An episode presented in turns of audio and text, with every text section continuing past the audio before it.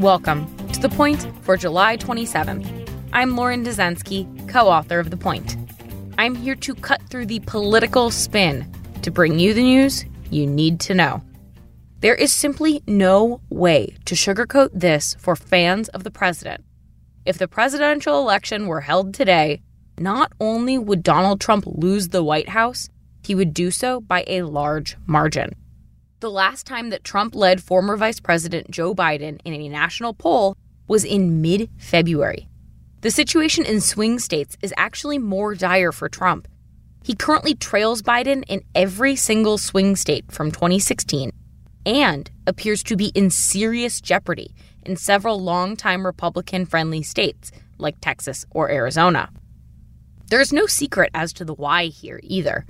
A majority of the public disapproves of Trump's handling of coronavirus, and the pandemic is the dominant issue for voters, especially suburban women who Trump badly needs to do well among to have a chance of winning nationally.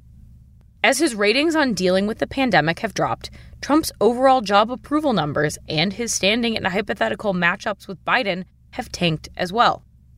If the problem is obvious, the solution is less so even if Trump tries a new tone on the virus, as he did last week, touting the necessity of mask wearing and speaking more soberly in daily briefings on coronavirus, it is not entirely clear that would change people's minds about him. A poll released earlier this month showed Biden with a 20 point edge on which candidate voters trusted more to deal with coronavirus. And the voters who believe Trump has mishandled the crisis are far more passionate in that view than those who believe he has done well in dealing with it. If past is prologue, it is very hard to change people's minds about an issue they care deeply about. We believe what we believe, and generally speaking, that's it. So let's get to the point.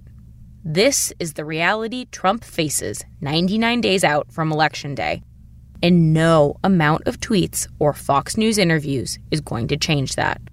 And that is the point for July 27th, 2020. For more updates throughout the week, including our Sunday night campaign edition, subscribe to the Point newsletter at cnn.com slash thepoint.